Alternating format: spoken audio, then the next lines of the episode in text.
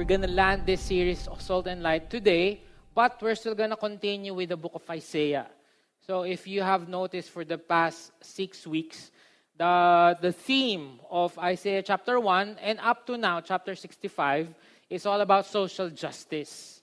That this world is really crazy. It's, it's, it's broken, and um, there's people out there, there's the poor, the widows, the oppressed, the people who suffered injustice, and what is our part. So yun po yung theme of the whole chapter 1 to chapter 65. And next week, it's gonna change a little bit, but we're still gonna go through the book of Isaiah as we start a new series. So let's start this week's message. Si Carmen po joined a Facebook group. I think it's her very first Facebook group. Kasi ako, I, I, I am in 100 Facebook groups, I think. Um, member ako ng NBA, yung uh, bikers, and mga, uh, uh, mga Marvel fans, and lahat yata sinasalihan ko. No? Pero ito, ito, first time niyang na-excite, na, sumama siya sa group, tapos kinikwento niya sa akin. And it's, ang pangalan ng group ay Home Buddies. And I think there's a lot of you na members niyan. And basically, it's home renovations, right? It's, it's posting your, your, your home and asking for suggestions. For example, itong picture na to, and sabi niya, Good morning, magtatanong lang po ako sana kung meron kayong idea on how to achieve this wall paint. Thank you. Ayan. So, tatanong siya. And madami masasagot. Kasi ang daming members eh. Like what I've said, yung iba nga sa inyo, members kayo nito, homebody. So, ito, another example. Ayan. Gandang umaga mga ka-HB. Any suggestion po or ideas para dito sa likuran namin? Okay. Mag, Maglagay ka kaya ng kabaong or libingan. Parang magandang libingan. Eh. Very much appreciated po sa mga sasagot. Salamat po and have a good day. And um, gaganda, no? But this one's my favorite. I like this one. Gusto ko rin to. Gusto kong matry kasi na-excite ako. Ayan, share ko lang po yung pinapagawa ko sa shower room namin. 16, ano yun, inches ba yan? Rainfall shower head. Ayan. So, ang ganda, di ba? Parang gusto ko rin yan sa mga social na hotel. Sometimes ganyan. Yung shower head. May mas mura niyan. Butasin mo na lang kaya yung bubong mo, intay mo umulan. Mas mura yan. Okay? And while looking at this, ako mismo nag-enjoy din ako. But but all the more si Carmen, no? kasi she likes home renovations. Our our house is very simple lang. It's uh, it's just right for us, pero it's good. It's a nice place to live in because of her. And I thank God for her. And uh, siya yung nag enjoy sa mga home renovations na yan. But when I was looking at this, I'm, I'm, I'm looking at that, I, I, I remember a show, I forgot not the exact name of the show, pero it's about not just renovations, but total makeovers. Naalala niyo ba yon sa cable? May mga ganun eh. Hindi ko lang maalala yung show exactly. Pero, ang gagawin nila, uwada sila sa bahay mo, tapos yung bahay mo, parang ganyan yung itsura. Di ba? Parang bahay ba talaga yan? Okay. Uh, and tapos, papaalisin ka nila for one week or two weeks, right? Tapos, tapos pagbalik mo, ah grabe, sobrang ganda na talaga. Something like that.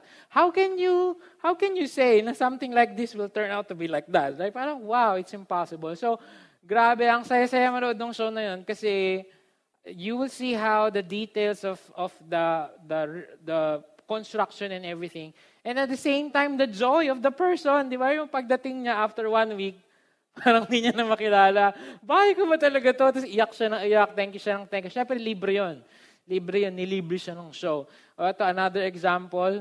Uh, I think, um, Jella, makakatira ka ba sa buhay na ganyan? Siguro kahit may Netflix, no? Parang, oh man, grabe, tingnan mo naman yung itsura na to.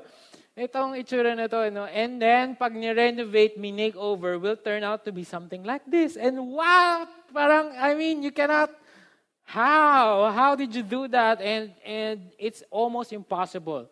There's almost no trace of this picture to that picture. And what, what's my point? You know, when you look at these two pictures, no, this is the picture of our world. Like what I've said, salt and light talks about how broken the world is. Talks about how disgusting the world is, uh, uh, literally and figuratively speaking. Aesthetically speaking, I mean, it's our own fault. We have destroyed our natural resources. We have, um, there's global warming, and then the pollution and all. Tapos ang sikip-sikip na ng mundo, di ba? Ang sikip-sikip na ng mga bahay. Sometimes gusto mong bumalik. Uh, may pinapanood kaming series ngayon, The Chosen. Uh, it's time to promote it. Okay, download niyo yung Chosen app. It's the best Jesus series ever. Okay, so believe me, it's the perfect portrayal of Jesus. Okay? Sometimes gusto mong bumalik dun sa panahon nila kasi parang ang luwag-luwag. Ngayon, dito sa, sa it's, it's congested. And, and yung picture na yan, it's like our state. This is who we are, spiritually speaking, because of our sin, because of what we have done to ourselves, because of, like in the time of Isaiah, the Israelites have neglected God's command, God's laws. Ito tayo. Ito yung picture ng mundo natin. This world is full of brokenness. You look at the traffic. You look at the pollution. You look at our natural resources na unti-unting nauubos. You look at, like, parang dati, alam na alam mo, June, July, yun yung bag, may bagyo, right? Ngayon, hindi. December, may bagyo because we have, we broke it. Right? And um, lalo na pag may calamity, pag may earthquakes, thousands will die, hundreds will die. Not just, I'm not just talk, talking about the natural resources, but, but the system of the world, it's broken. The, the justice system, it's broken. And there's, because of that, we're, we're, there's so much sorrow, there's so much heartaches. And, di ba kaya nga merong, merong meme, uh, ayoko na sa earth, kasi parang talaga naman, kung pwede bang lumipat na lang sa Mars. And that's why there's what we call the doomsday clock. Sinasabi nila na meron lang panahon itong mundong to and it's gonna run out. And really, it's, it's, it's gonna cease to exist because of what we're doing to ourselves. This world is full of brokenness. This world is full of pain. Another movie that I want to encourage you to watch is The Green Book. It's 2019, the Oscar 2019 Best Picture, and, and it talks about the the injustice na nararanasan ng mga blacks noong 1950s. Actually, even up to now. And yung, yung bida po sa likod, nakita niyo sa picture, it's Doc Shirley. And he's a pianist there was a one scene in the movie where siya yung guest, siya yung guest pianist, siya yung guest of honor, but he's not allowed to eat at the restaurant just because he's black. And sobrang sakit ng puso, talagang naiiyak talaga ako kasi bubugbugin siya for no reason at all. Pupunta siya sa isang, sa isang lugar, then bubugbugin siya for, for no reason at all, just because of his color. And that's why they, they, they want to choose all the restaurants and all the hotels that coloreds are allowed. Do you see that? I mean, what, sabi ko, nung habang pinapanood namin, what kind of a people are we, are we? What kind of human beings are we that we are this sick? We're cruel talaga. Sobrang sama talaga ng ugali natin. We live in a world full of pain, of poverty, and baka ikaw mismo, right? You've been experiencing this na, I don't know, maybe maybe there's injustice na nararamdaman mo. Maybe uh, people are, are saying bad words at you. People are not accepting you of, because of your choice, because of, of your color, because of your um, preference. Or maybe, maybe mas dark pa doon. Maybe you, you got molested uh, in the past. Maybe iniwan ka ng asawa mo, pinagpalit ka to someone prettier and someone um, um, more beautiful. And, and you're like saying, Ako na nga to, ako na nga to sumusunod sa Diyos, at ako pa yung nakakaramdam ng, at ako pa yung nakakaranas ng ganitong klaseng pain. It's full of brokenness, it's full of pain, and most of it is full of death. Full of death. This week alone, you know, I've, I've, I told this to the staff uh, last Tuesday when we were meeting. Sabi ko, COVID is different this year than last year because last year it was just data. It was just dots. It was just numbers, right? Pag ina-announce siya, 7,000 na po yung may COVID in totality. Yes, you're sad, but in the same way, you don't know anyone who has COVID. But right now, this time of the year is different. Because you have actual names, friends. Just this week alone, ang dami kong nakitang namatay ang kanilang parent, tito, and tita nila. We have a, we have a staff who lost his, his, his father abruptly.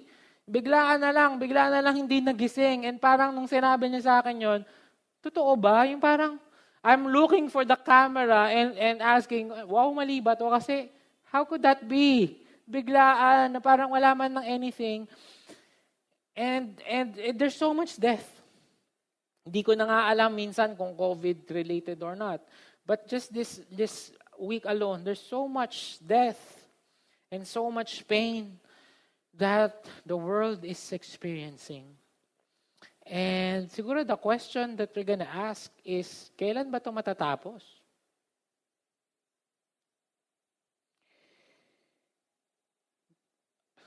At hindi mo alam kung ano mangyayari bukas? One of the main cause of anxiety is uncertainty, right? Eh, you don't know what's going to happen tomorrow. You don't know, pag lumabas ka, bibili ka lang naman ng pagkain ng pamilya mo, tapos baka magka-COVID ka.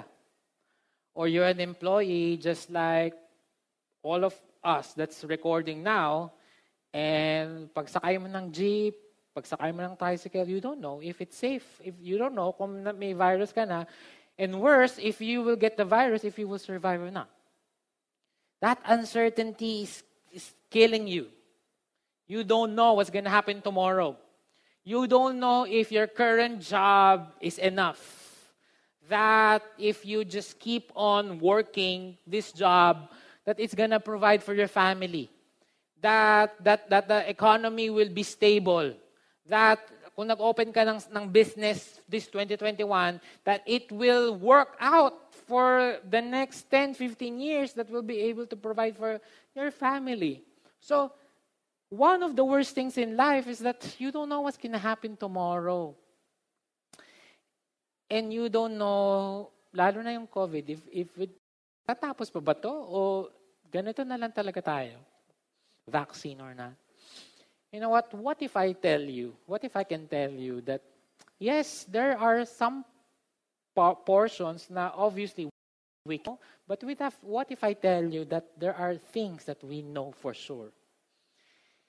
What if I tell you, na yes, obviously, I don't know what's going to happen tomorrow or the next year or the, or the next 10 years, pero we kind of know what's going to happen at the very end of time and when you know that, that will spark joy and hope and life to you.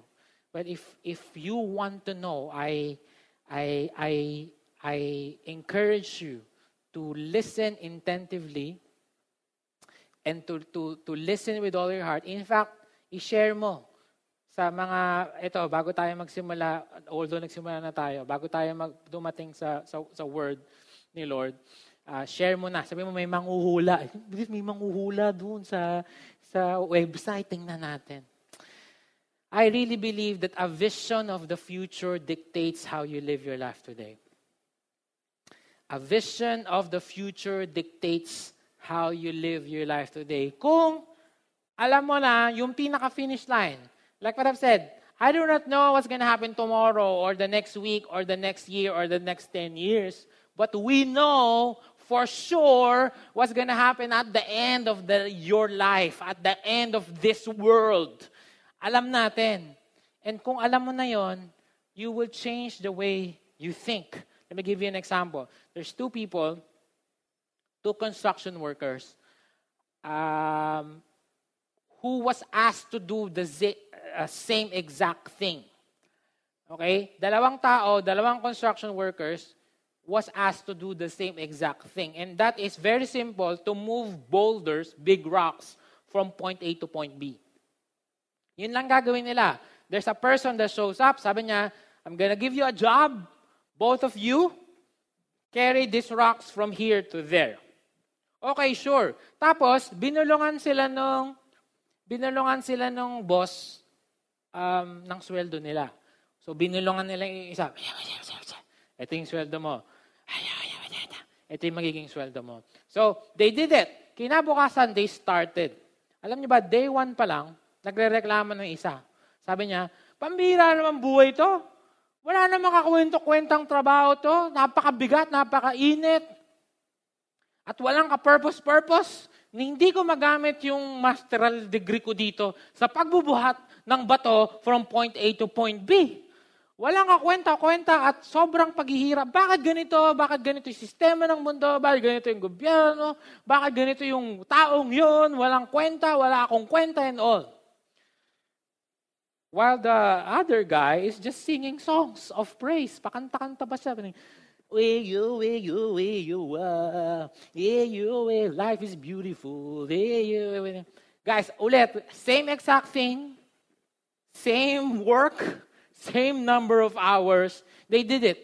Day one, day two, day three. Ultimately, at the end of the third day, the other, the first guy quit. Ayaw na. Walang kwentang buhay. Sabi niya ganun. While the other guy made it up to day 30. What's the difference? What's the difference? The future. Vision of the future. Kasi yung boss, di ba, binulungan sila ng magkaibang sweldo. Sabi niya dun sa sabi niya dun sa employee number one, construction worker number one, at the end of 30 days, bibigyan kitang 3,000 pesos. Sabi niya ganun. 3,000 pesos for 30 days. Sabi niya dun sa construction worker number two, after 30 days, bibigyan kita ng 30,000 pesos. 30,000 pesos. Ang tanong, parehas ba nilang natanggap na? Wala rin naman eh. Wala pa rin namang nakatanggap ng pera.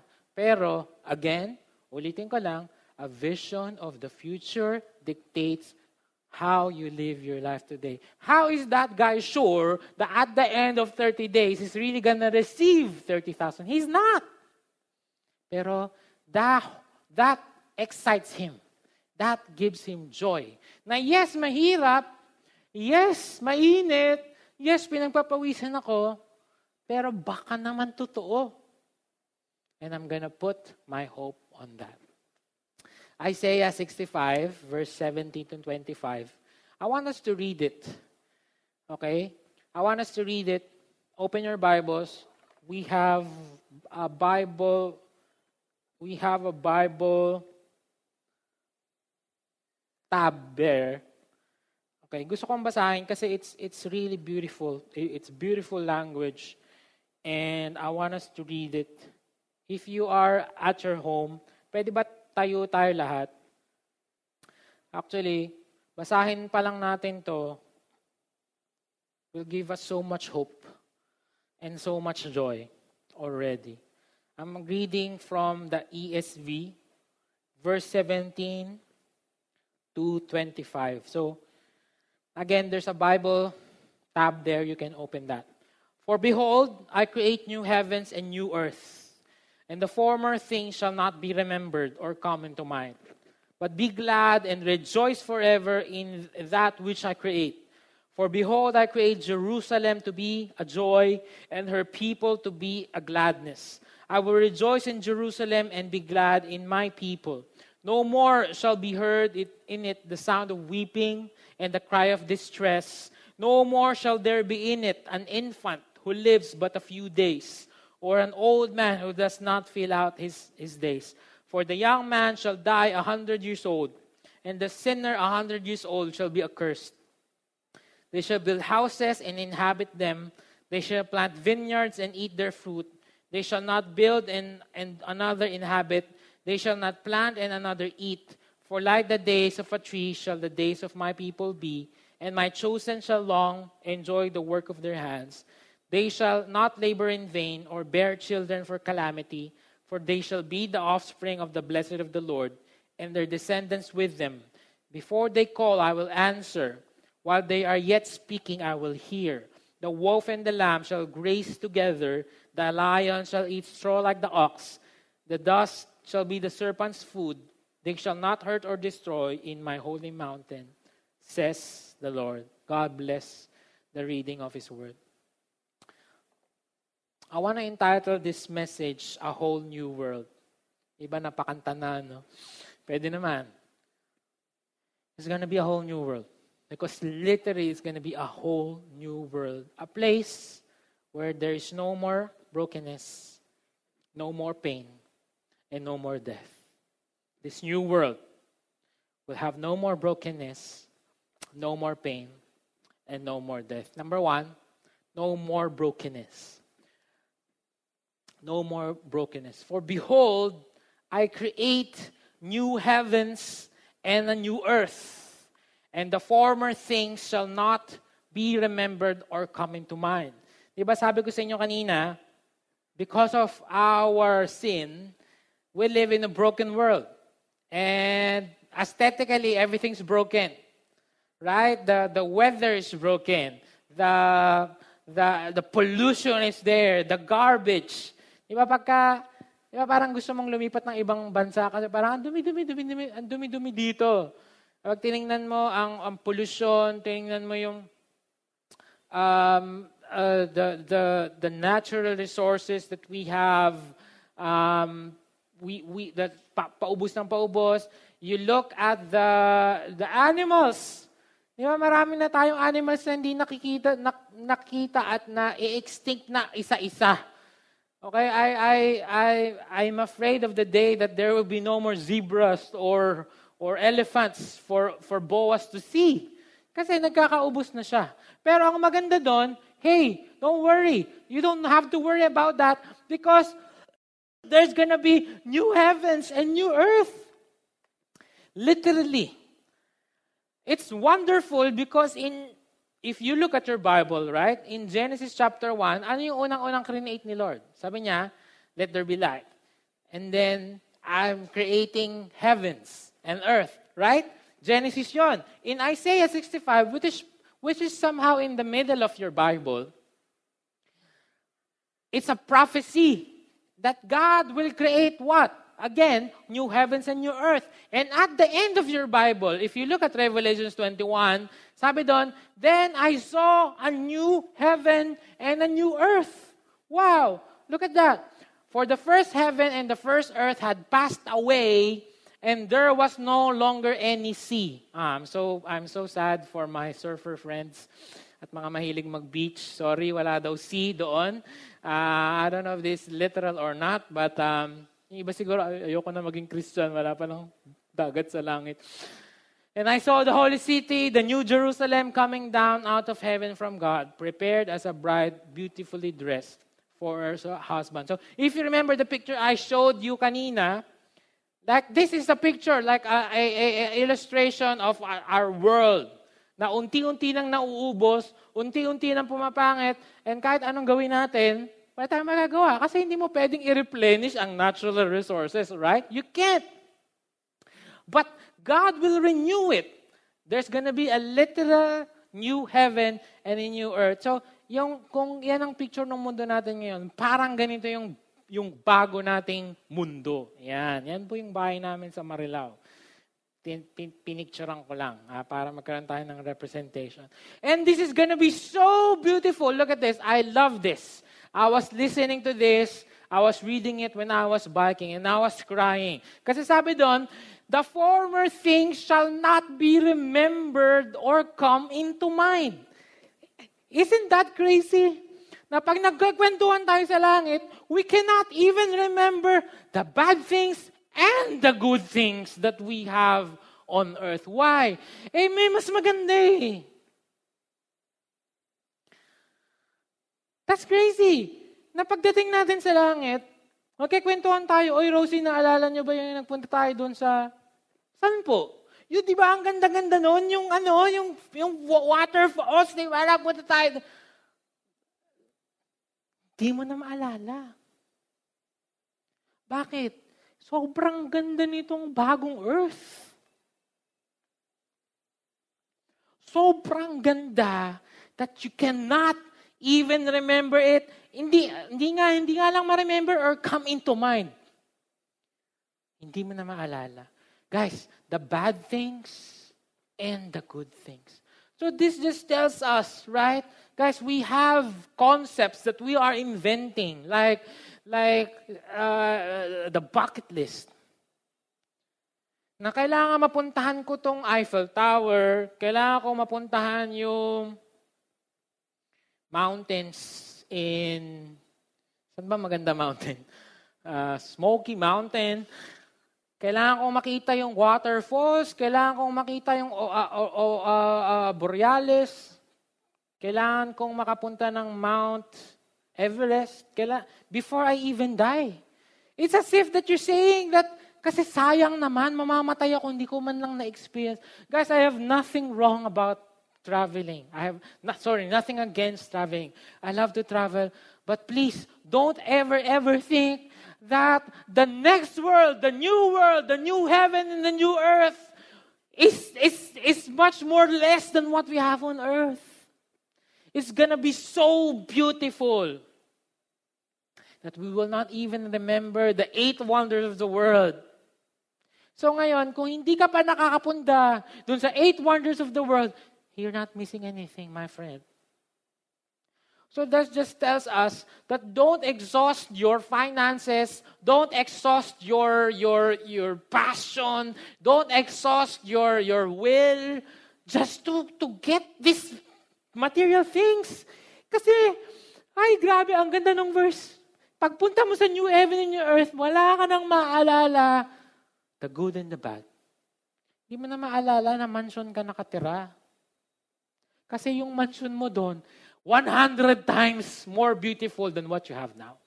So don't exhaust your money and say, I have, I have to have this beautiful mansion. I have to own my own land. I have to get this new car. I have to get this, this, so that I'd feel good for myself, my friends. This life is nothing compared to eternity. I love that. The former things shall not be remembered. Dahil sobra, sobra, sobra, sobrang mas maganda yung new heavens and new earth. But be glad and rejoice forever in that which I create. For behold, I create the new city Jerusalem to be a joy and her people to be gladness. So guys, no more sorrow, no more crying, no more sadness. Kasi, kasi when the new city comes down, Jerusalem, we will all be glad. If you remember, the very first thing that humans did as an act of rebellion is to create a city. Remember that? Tower of Babel? Because what is a city? A city is a, a place of security. A city is a place of prosperity. A city is a place of, of communion. Right? Mas masaya ka pag nakatira ka sa city kaysa sa barangay or sa, sa uh, town. Right? Because you're protected, you're, you're secure. So, the people during, in the time of Genesis chapter 11, if I'm not mistaken, tried to build their own city. Pero wala si God sa picture. Pero uh, at the end of time, there's gonna be a city that we will all be part of. Nung bata po ako, malalaman yung edad ko, excited na excited ako pumunta sa SMCT, North EDSA. Tuwing nakakapunta lang po kami doon, we're not really that well off. Nakakapunta lang po ako doon pag birthday ko. At birthday ng kapatid ko. Uh, sobrang ganda. So pag nakita ko pa lang sa malayo, SM City, kala ko talaga city yung SM City. Excited akong pumunta doon. Eh, ito pa kaya? Wow! And again, it's gonna be so wonderful that all the limitations and all the failures of our city, our world. Okay? Yung mga iba naiwan na, naiwan na doon sa there will be no more sea. Hmm, pero wala po talagang dagat. Saka na natin pag-usapan, okay? I'll research about that. But it's gonna be wonderful. Again, do not exhaust everything, your, your, your, your, your, feelings, emotion, your money, this world. Kasi may iwan mo lang yan. Sayang lang. Number two is a world without pain. No more pain. I will rejoice in Jerusalem and be glad in my people. No more shall be heard in it the sound of weeping and the cry of distress. Verse 24 Before they call, I will answer. While they are yet speaking, I will hear. One of the most painful things in the world is that you're crying and no one hears you. Or at least you feel like no one hears you. Na sumisigaw ka because of your pain, um, meron kang pinaglalaban and no one's, no one's listening to you, right? Na, napagmalupitan ka, like what I've said kanina, namo, namolestya ka, may injustice na nangyayari, wala kayong pera, humingi ka ng saklolo, and you feel like God is not there.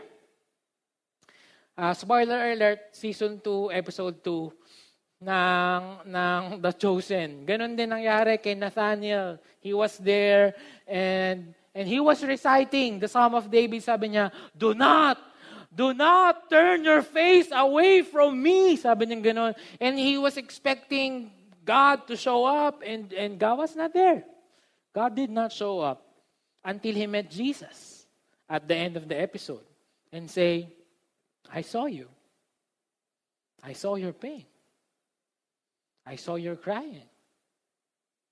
I did not turn your face away from you. I did not turn my face away from you.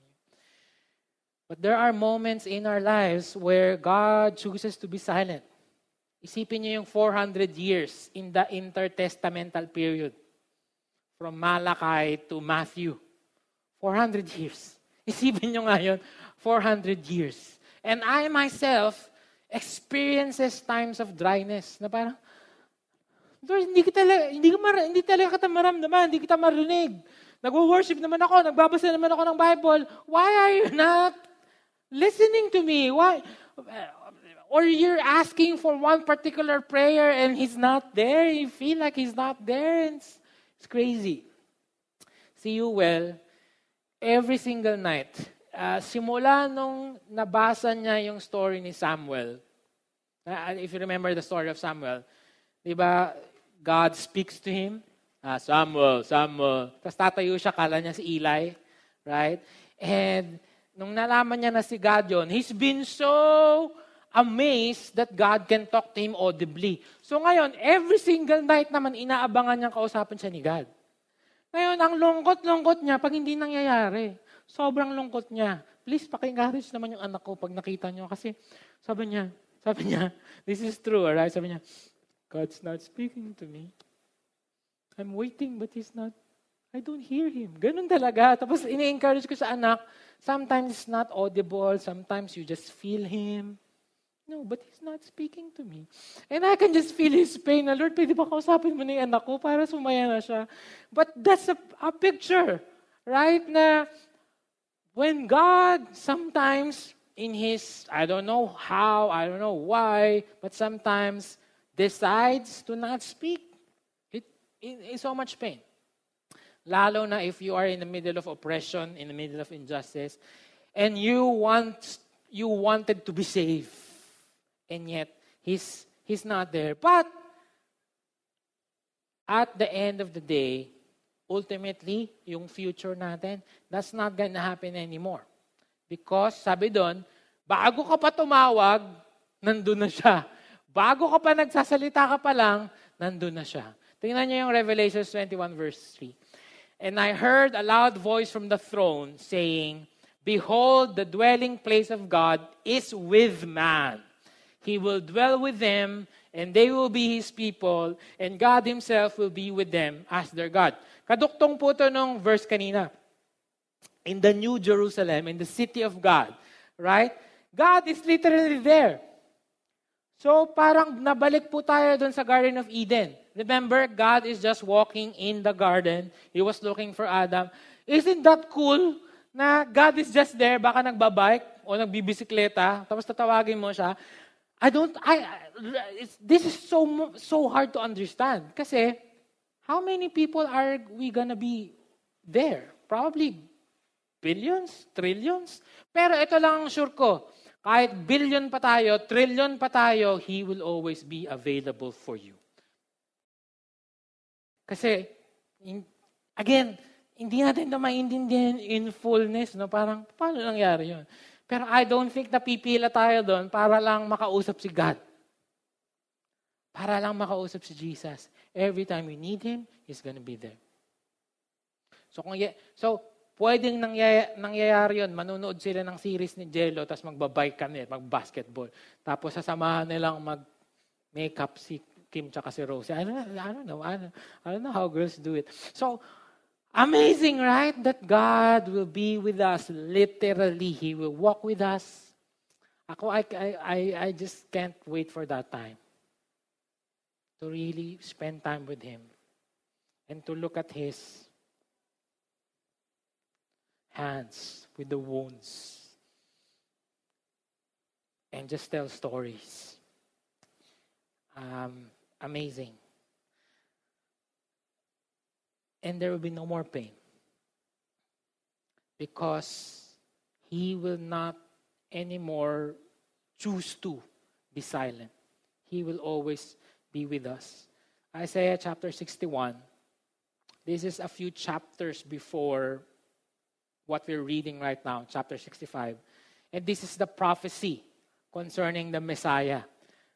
Okay, sabi doon, the Spirit of the Lord is upon me because the Lord has anointed me to bring good news to the poor, He has sent me to bind up the brokenhearted, to proclaim liberty to the captives, and the opening of the prison to those who are bound, to proclaim the year of the Lord's favor and the day of vengeance of our God, to comfort all who mourn. What is the year of the Lord's favor? The year of the Lord's favor, another term for that is the Jubilee, the Jubilee year. And it's the seven years times seven. Kasi every seven years, uh, year of the Sabbath, right? So may something na pag sineben times seven mo, 49. Right? 7 times 7, 49. Tapos yung ika-50th year, yun yung year of the Jubilee. Ito po yung ginagawa ng mga Jews before as a as a ultimate equality theological concept. So, so every 50 years, para mangyari yung talagang kalooban ng Diyos, at least every 50 years, merong the great equality. Kasi every 50 years, lahat ng, ng prisoners ay papalayain. So it doesn't matter kung ikaw, 100 years ikaw ang mababilanggo. Hindi pa rin in, in the 50th year, papalayain siya. Kahit ano pang kasalanan niya, papalayain siya.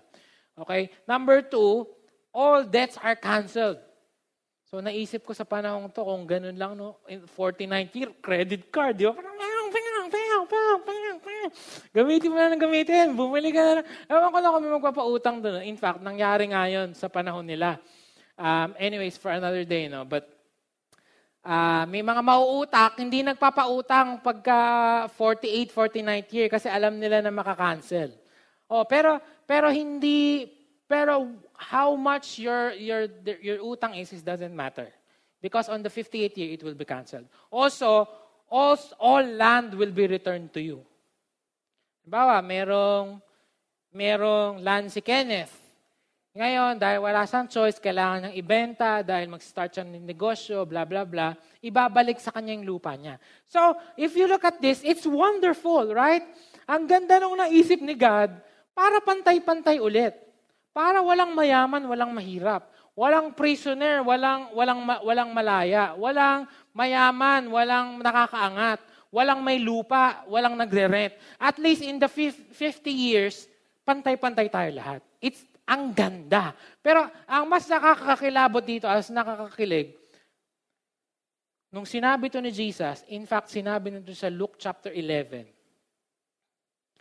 And iniintay ko na na mangyari sa The Chosen. Again, please download the app. He was reading this. He was reading this in Nazareth, the scroll of Isaiah, and sinabi niya, This has been full, this scripture has been fulfilled today. Boom! May parang, what? Anong ibig sabihin nun mga kapatid? Sabi niya, dati, every 50 years lang ang Jubilee year. Pero dahil nandito na ako, it's not anymore. every year will be the Jubilee year. Na wala nang mahirap, wala nang prisoner, wala nang may lupa, wala na lahat. Because I will start. Because that's how I intend it to be. That's my original intention in this world. That's my original intention in the Garden of Eden. It's just that men ruined it. Right now, the Jubilee year is good. But this is better. Year of the Lord's favor every year. It has been fulfilled. This is what you call the theological concept of already but not yet. So, nag-start na po yan, the first coming of Christ, inaayos niya yan unti-unti. Inaayos niya unti-unti, at in the in His second coming, pagdating po niya, and, and, and all of us who have the knowledge of Christ in our hearts, He will get us. And then it's gonna be the years of the Lord's favor every single year. Wala na pong makukulong. Wala na pong mahirap. Wala na pong may lupa, wala nang uh, wala nang may lupa, walang walang walang lupa. So ikaw iniisip mo, ano ba naman tong buhay to? Wala man lang akong pag-aari sa lupang sa mundong to. Rent lang ako ng rent. Sila lang yung mga yumayaman. Ako wala man lang pag-aari. Alam mo kapatid, yaman na. Kasi darating naman yung mundo, darating naman yung buhay no, na wala na talaga. Again, wala nang mahirap. Kung kinaiingitan mo tong milyonaryong to, yan mo na. Kasi baka nga yun, hindi pa save. Ikaw, at least save. At least sa, sa langit, milyonaryo ka. Mamulat ka nun ng ginto. Kung feeling mo you are in so much, you are so much oppressed dahil sila-sila na lang, yamo na. Because in the future that we will all be experiencing, it's going to be a world where there's no more pain. There's more. Okay, they shall build houses and inhabit them. They shall plant vineyards and eat their fruit. They shall not build and another inhabit. They shall not plant and another eat. For like the days of a tree shall the days of my people be, and my chosen shall long enjoy the work of their hands. Tingnan nyo guys ha, sino yung isa sa mga pinakamaliliit na sweldo ngayon? Mga magsasaka. Ito yun no, they, they are planting vineyards, uh, uh, uh, they plant and another eat. They build houses and another inhabits. Yung mga karpentero na sila yung mga gumagawa ng, ng ang gagandang bahay, tapos hindi naman sila doon titira. Iba yung titira. Again, because of our brokenness. Because of the system of the world where the rich gets richer and the poor gets poorer. This is what we have. Pero, in the new world, it's not gonna be like that. Ikaw mismo gagawa ng bahay mo. Um, I'm I kind of I'm kind of afraid of that.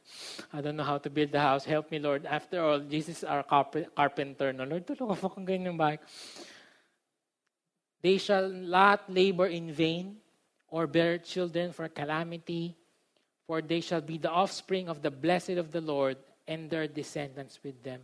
This, this speaks of security, speaks of productivity, speaks of prosperity. Iba yung sinasabi ko kanina, kaya nila gusto ng city. Kasi secure sila, may prosperity doon at may productivity. Pero in this new world, new heaven, new earth, it's not gonna be anymore. Because there's gonna be so much fruit of all, all our work.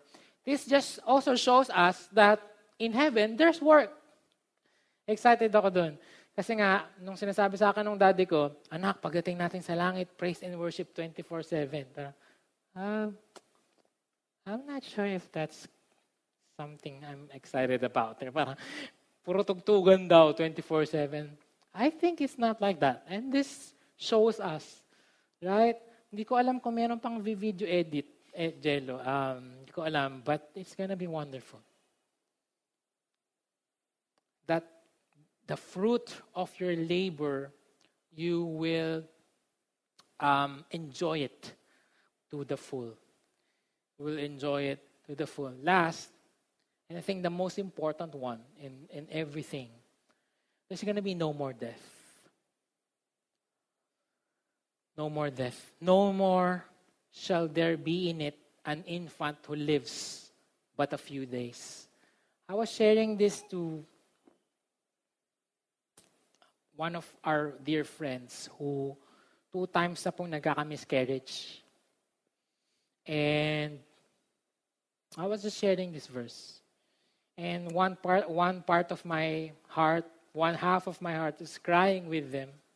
Kasi hindi naman nila kasalanan yun. Eh. And I'm sure there's, there's people who's listening right now who lost a son, who lost a daughter, maybe from the womb, or maybe in an accident, or maybe, I don't know, cancer. I have a cousin who died, siguro, uh, maybe three years younger than me, five years younger than me, who died from leukemia a long time ago. Pastor Fred um, uh, told me the same story. Uh, sila Pastor Dennis Datu, who, who lost a son.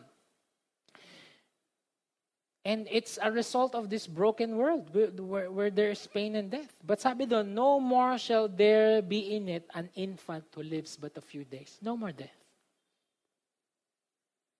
Or an old man who does not fill out his days. No more cancer. Like what I've said, this week alone, so many deaths. Na, again, hindi lang, hindi sa hindi mo kalala. Parents of my friends, tita ng mga friends ko, uh, hindi ko na nga alam kung COVID-related or not. And, and for some, it was so sudden.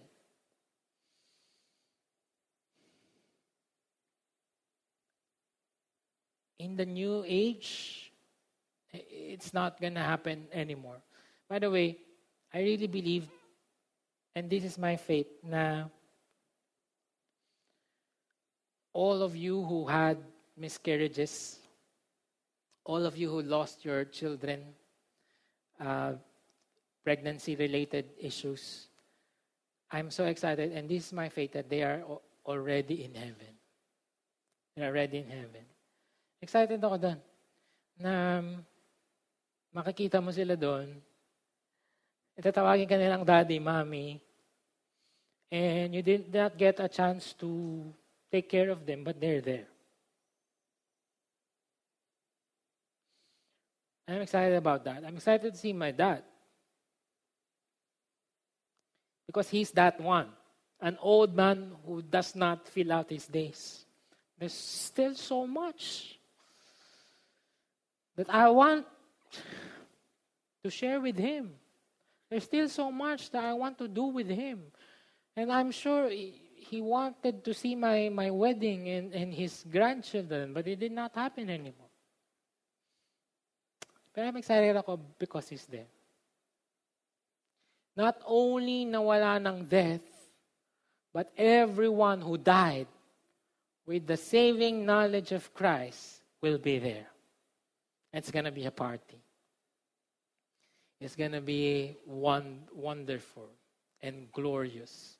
It's something that um, we are going to be all looking forward to.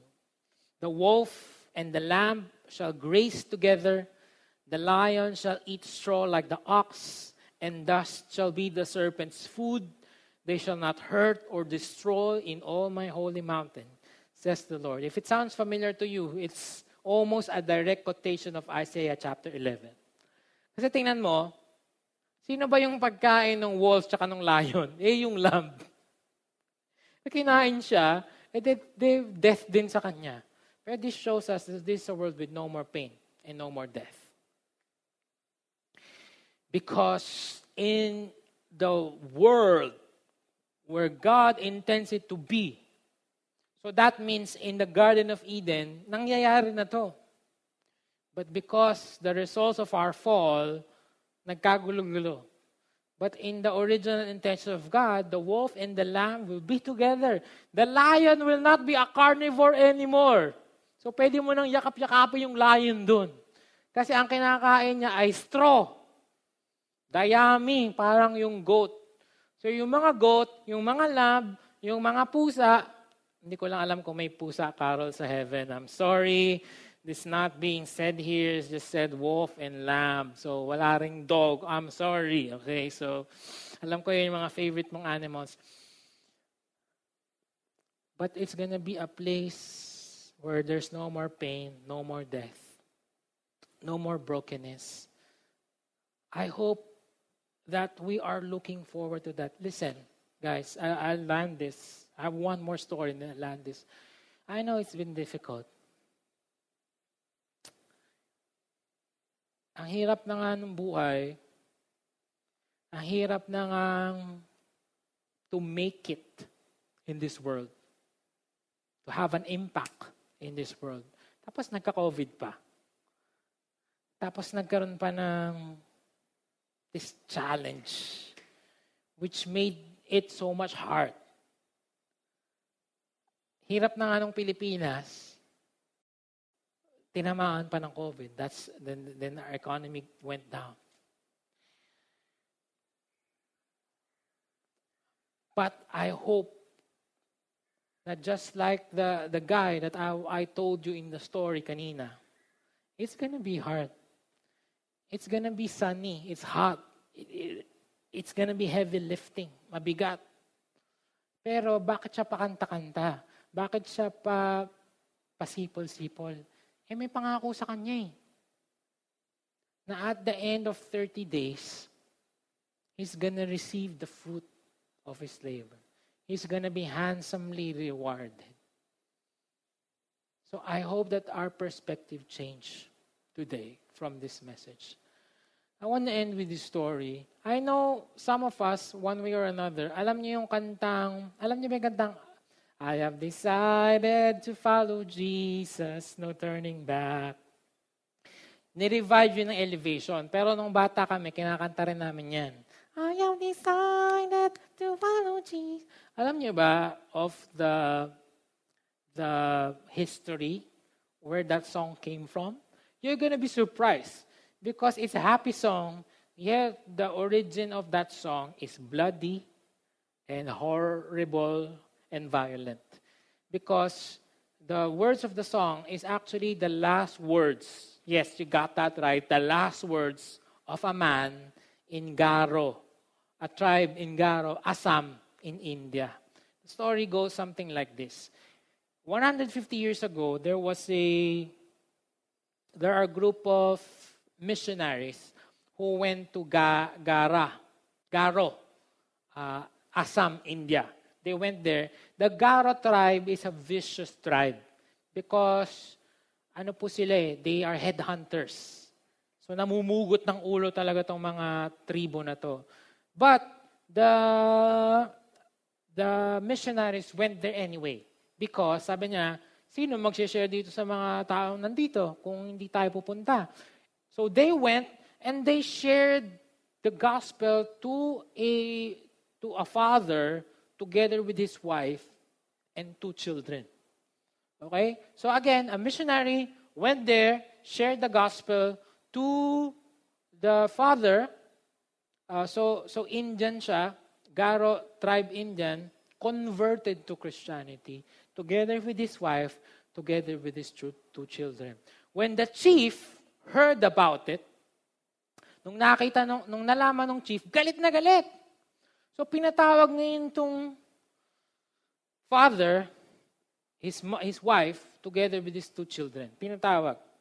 Sabi niya, you have to renounce this, this madness. You have to renounce this Jesus. You have to renounce this gospel, yung kalokohan mo, or else papatayin ko yung asawa mo. So kinuha yung asawa, kinuha yung asawa, and then binantaan na if hindi mo pa rin i-renounce si Jesus, last, uh, last mo na tong warning, papatayin ko yung asawa mo. Ang sabi niya, I have decided to follow Jesus. Bam! In his right there and then, her his wife fell. His, wife fell. Sabi niya, I have decided to follow Jesus. And then, he took his children. They took his children. Makulit ka, sabi niya, You're crazy. Your wife just fell dead in front of you. Renounce this Jesus or else what happened to your wife will happen to your children. Anong sabi niya? Though no one joins me, still I will follow. Bam! Bam! His, both of his children died in front of him. Last warning, the chief said, if you're still not gonna renounce Jesus, this next arrow will be for you already. What did he say? He said, The cross before me, the world behind me. No turning back. Bam! So his the father, the wife, the two children died in front of them. But something happened. It was so powerful it was so amazing. It was so unexplainable. That why is this guy willing to die for a man who lived 2,000 years ago? Why? They don't know the answer, but we know. What? What's the answer? A vision of the future dictates the way you live your life today. Sabi niya, Wala naman to eh. And I love, I have to be, I have to be honest. I don't think I can do what he did. I don't think. I don't think. May God give me the grace if I am in His position. Pero sabi niya, wala naman to. Kahit mamatay ako sa mundong to, there's still a better world, a whole new world out there when there's no more pain, no more sadness, no more sorrow, no more tears, no more death. So I'm to accept that. It was so powerful that the chief tribe accepted Jesus right at that very day. Sabi niya, I don't know what he has, but whatever he has, I want it.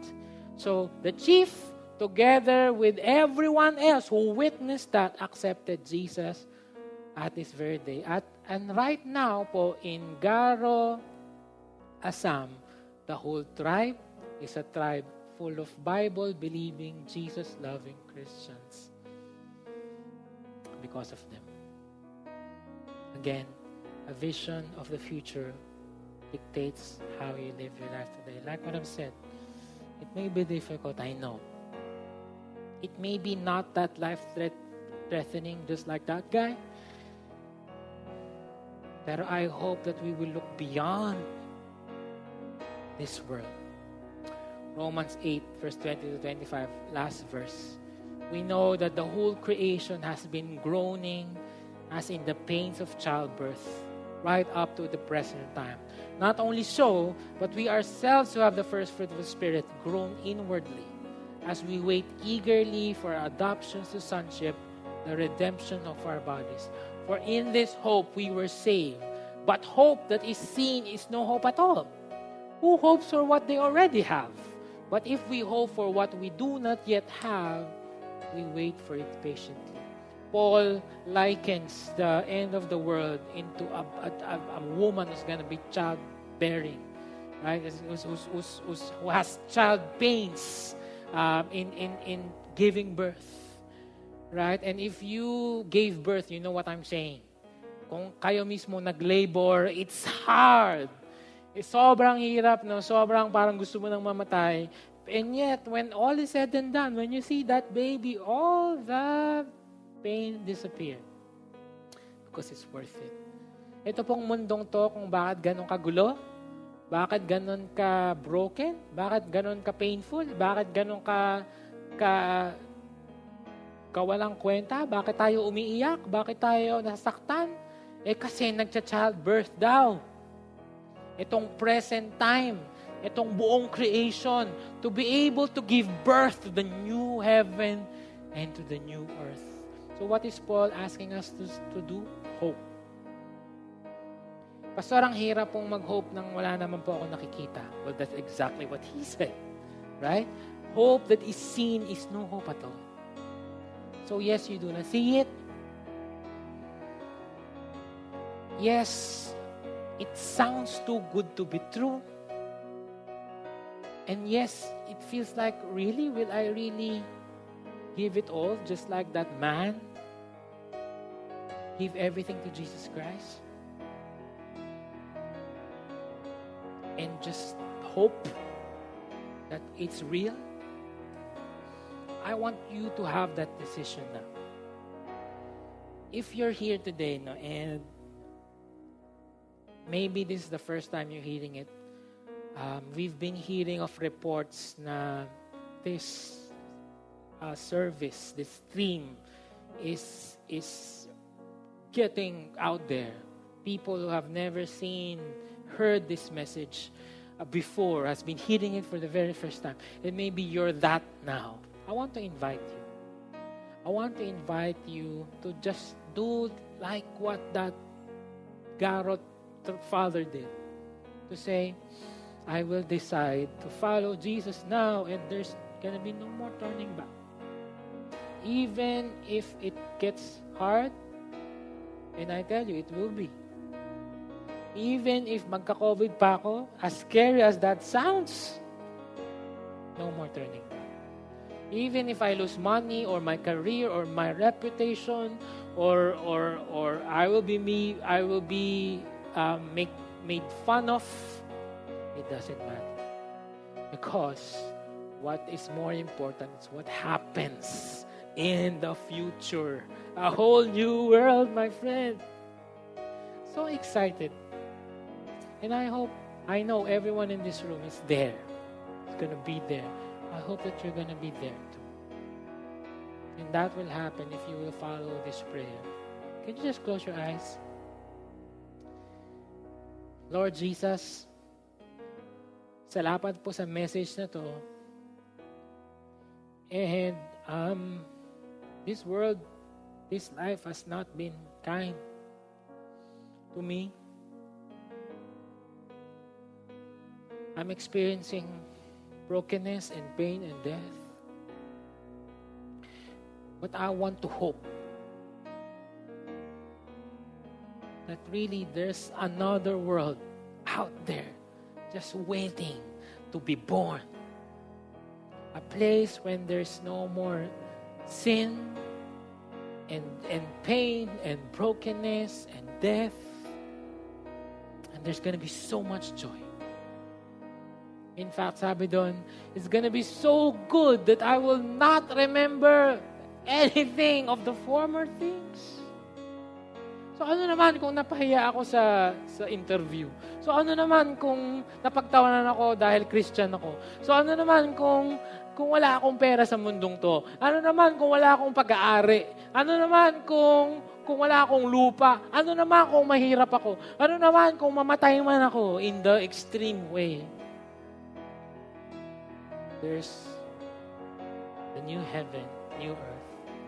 With Jesus, the King, there in all His glory. Lord, I want to be part of that kingdom.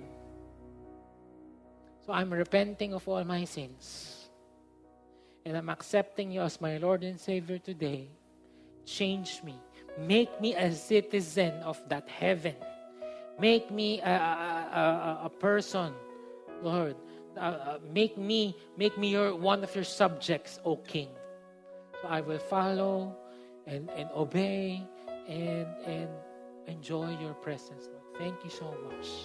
We cannot wait for you to come and rescue us from this broken world. Thank you, Lord. Maraming salamat, God. In Jesus' name, Amen. If you have accepted Jesus Christ for the very first time, I really encourage you to ask for prayer. Nandyan po yan sa message dyan. We want to get to know you. Later po, we will have a Zoom um, room. We want to get to know you. The, the, the details will be flashed in a few minutes. Gusto po namin kayong pag-pray. Gusto namin po kayong makilala. At gusto po namin kayong i-guide ito sa wonderful decision that you have made today. God bless you. And see you next week as we continue the book of Isaiah.